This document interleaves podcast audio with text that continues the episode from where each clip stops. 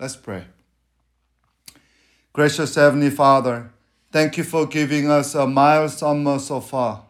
Even though it's still hot in Texas, other hot issues in our world, in this pandemic, help us to forget the weather and focus on you more than ever. Now, as you as we read your words, teach us to walk closer to you today as you lead and guide us. In the name of our good and great Shepherd Jesus, we all pray. Amen. Let's read Second Corinthians chapter ten, verse one to six. Chapter ten, verse one to six.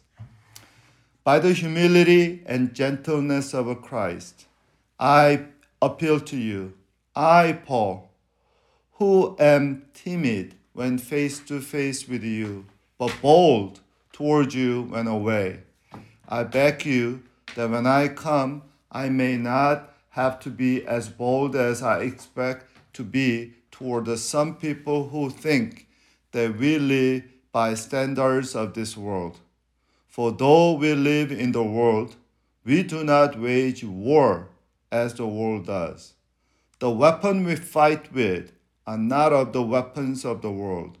On the contrary, they have divine power to demolish the strongholds. We demolish argument and every pretension that sets itself up against the knowledge of God, and we take a captive every thought to make it obedient to Christ. And we will be ready to punish every act of disobedience once your obedience is complete.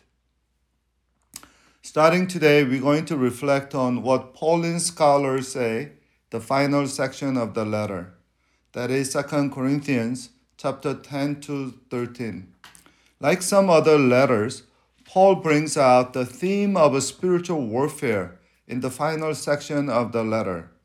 For instance, in Romans thirteen, uh, verse twelve, Paul said this, "The night is nearly over, day is almost here. So let us put aside the deeds of darkness and put on the armor of a light." Put on the armor of a light. Armor means warfare. You put on armor when you are in the war. And Paul actually talks about the theme of warfare from the beginning. His first letter he wrote, First Thessalonians chapter five, verse eight, Paul said this, "Since we belong to the day," once again, the theme of the day and the warfare against the darkness comes out. "Let us be sober, putting on faith and love as a breastplate, and the hope of salvation as a helmet." Paul talks about different parts of armor in his first letter. And then later in the Ephesians chapter six, he gives us a full description of a spiritual armor. So Ephesians chapter six, verse ten, "Finally be strong in the Lord, in his mighty power. Put on the full armor of God, so that you can take your stand against the devil's schemes." So today, Paul tells us two important things about spiritual battle. The weapons and objective, our spiritual battle. The verse three, Paul said, "For though we live in the world, we do not wage war as the world does. The weapons we fight with are not weapons of the world. On the contrary, they are the divine power to demolish stronghold." So first of all, Paul said we do not fight our battle with the weapons of the world, but we fight with the divine power. Our fight is not against the flesh and blood, but against the principalities, powers, and forces of darkness, according to uh, Ephesians chapter six. It means our fight is not physical, but spiritual. It is a fight of a spirit against the flesh. What we are fighting is not for material gain or self-gratification or self-promotion, but our fight is all for the glory of God and goodness and greatness of His love. Thus, we don't hate those who oppose us or those who hate us, but we hate the strongholds of sin in their hearts that oppose God and His reign. So we don't hate sinners, but we hate the demonic blindness in sinners that imprison their hearts and souls away from God. And we know that God loves them, and his love is far more powerful than anything in this world. God's love is relentless, reckless, and resilient. As his love raised his son from the dead, his love will raise us over the strongholds of selfishness and carnal pleasures and false power and hollow pride. God's love never fails, and his unfailing love is our weapon for our battle. Amen? Now, Paul tells us what is the objective of our fight. He talks about objective or goal of our fight. Verse four at the end, Paul said, "We have a divine power to demolish strongholds. We demolish arguments and every pretension that sets itself up against the knowledge of God. And we take captive every thought to make it obedient to Christ." The objective of our spiritual warfare is to make every thought captive and obedient to Christ. For that, Paul calls us a demolish argument. By the way, he used the word demolish back to back. First with demolishing the stronghold. Second, demolish the argument and every pretension that is against the knowledge of God in Christ. According to Paul, strongholds we must demolish are all ideas, arguments, philosophies, worldviews that set themselves up against the knowledge of true God. Paul knew what he was talking about here. The world of ancient Greece, Turkey, Syria, Palestine was teeming with religions and cults and philosophies and teachings and dark magics and high-flown wisdom, arcane rituals, and passionately held traditional beliefs. But they are only one place. There were, I mean, there was only one place where the power of true God, the creator of the world, has been fully and finally unveiled. That was in the death and resurrection of Jesus, the Messiah. Paul was not here.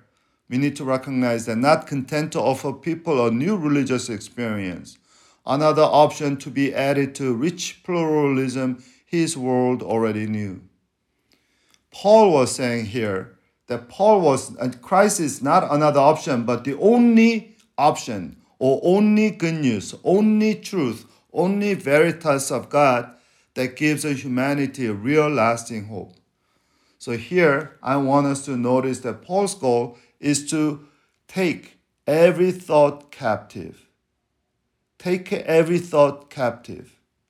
Here, we need to recognize that Paul did not tell us to kill or destroy every thought, but capture it and converted it to obey Christ. So what does it mean to capture every thought and make it obey to Christ? The best way to this, explain this is to briefly share Logos theology of the first century church fathers. Logos theology is one of the earliest theology in the in the uh, in Christian tradition. We all know that Apostle Paul. Uh, Apostle John uh, introduced the Logos theology in his gospel. In uh, John chapter one, verse one, "In the beginning there was a word," in Greek, that was a Logos. The word, or Logos, was with God, and the Logos was God. And later in verse fourteen, John said, "Logos became a flesh and dwelt among us." The infleshed Logos, or the word in uh, uh, uh, in in the flesh, was a Jesus, the incarnate Son of God. Those of you who took the Livingstone Bible study, do you remember? The Logos was a Greek principle of a cre- Greek principle or, or creative force or principle of a universe. To Greeks, the universe is not random but rational. And John was saying the universe is more than rational. Actually, the universe is personal because Jesus is the ultimate Logos, the creator of the universe.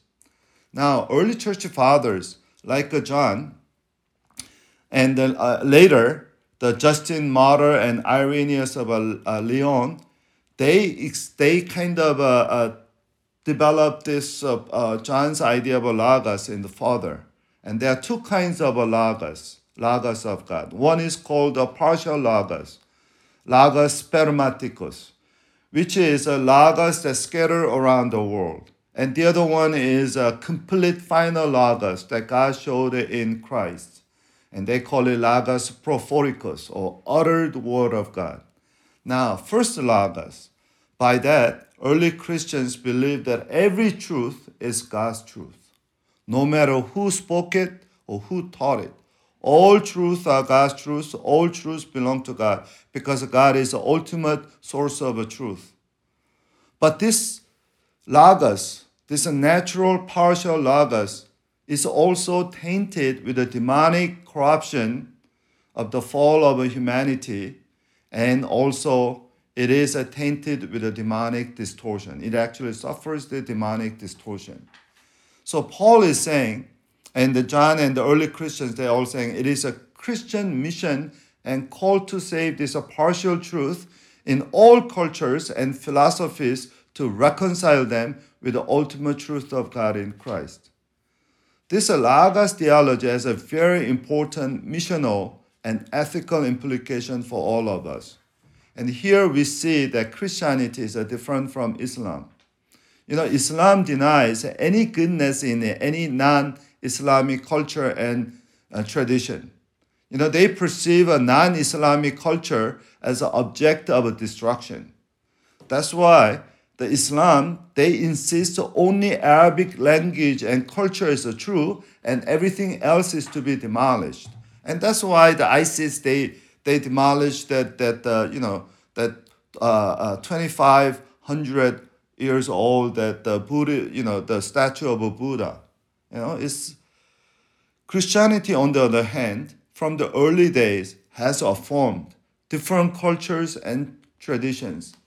Christianity, in a way, is the safest way to help people to navigate in the pluralistic world. We affirm other traditions in their good points and invite them to see their completion of their culture and their tradition with the gospel of Christ. All good human intentions and rational in their philosophies and religions are good but limited. If they think they are perfect, they are in danger. And for instance, you know, loving parents or filial love is a high Confucian ideal, but this is not ultimate ideal. Bible tells us or calls us to honor our parents in the Lord. Without Christ, filial love or filial devotion becomes an idol to oppress us. You know, filial devotion without Christ can break the family rather than bless them. So how do we take a captive every thought and make it obedient to Christ? We must know the heart of God and thought of Christ for us. In other words, we need to dig deeper in God's word and study and prayers and honest fellowship with other like-minded Christians to know how much God loves us and how great God is. Once again, that's why we take Good Shepherd College seriously, and we, we, we stubbornly insist that people to take classes and challenge people who took the class to teach them to others. The call to take captive every thought must start with each one of us, Christians first. Any thought and any plan of ours that is not fully obedient to Christ, who wants to glorify God and serve others with God's love, we must confront and correct until every thought in our prayer says, "Not my will, but your will be done," because your love is greater and purer than anything, including mine. We fight on our knees, and we attack our plans and purposes until they fully become God's plans and purposes. Let us make our limited thought and incomplete love complete and divine in Christ today. Let's pray. Gracious Heavenly Father, you captured our hearts with your heart, revealed in your Son. We are so grateful for delivering us from our false ideas and deceptive thoughts of the world. We confess that we still fall into the corruptive and selfish propaganda of the world. The devil still lies to us that if we don't love ourselves first and foremost, we will be in trouble. Deliver us from false fear and dark selfishness, and lead us into the light of your never-ending love and the ever-amazing grace. In the precious name of Jesus, who saved us and protects us from the spiritual strongholds today, we pray. Amen.